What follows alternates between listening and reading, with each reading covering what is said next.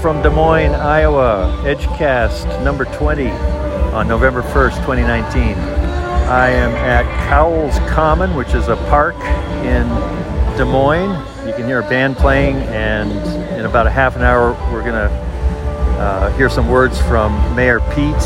And shortly after that, this group of uh, yellow t shirt wearing Pete fans are going to proceed to the Wells Fargo Arena for the uh, Liberty and Justice celebration. Uh, 13,000 people are expected. And we have our tickets for the dinner, and we're going to be joining the group here. We flew into Omaha last night, uh, and then we drove over about a two hour drive to Des Moines this, mor- this morning, and we've got an Airbnb not far from here. It is chilly. I think it's in the 30s. It's raining. There isn't much wind, luckily, but it's uh, a bit of a dreary scene. The energy level is pretty high.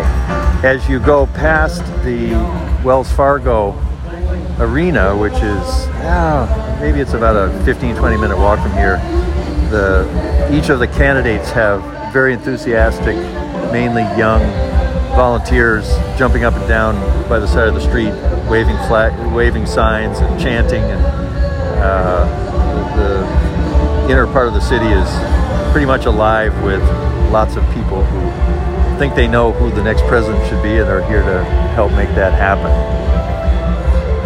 I, I think I'll put this up just to put down a marker for where we are and hope to maybe have some of the presentation at the uh, dinner itself a little later. I'm not sure what the Wi-Fi is going to be like with 13,000 people trying to get on, and uh, but we'll I'll, I'll, try to do some updates here on Edgecast. It's fun to know that we were with Pete at a small group in Brookline just a few days ago, and his uh, famous Pete bus is uh, behind the stage, so I suspect he's in there in the bus, probably with Lis Smith and his uh, top staffers, and he'll emerge from the bus to the stage here, make some comments, and then head over to the dinner where he will have 10 minutes. He, in an unlucky draw, he drew the first spot of the 14 speakers, and that's a, a, daunting task to, to lead it off, and everybody else gets to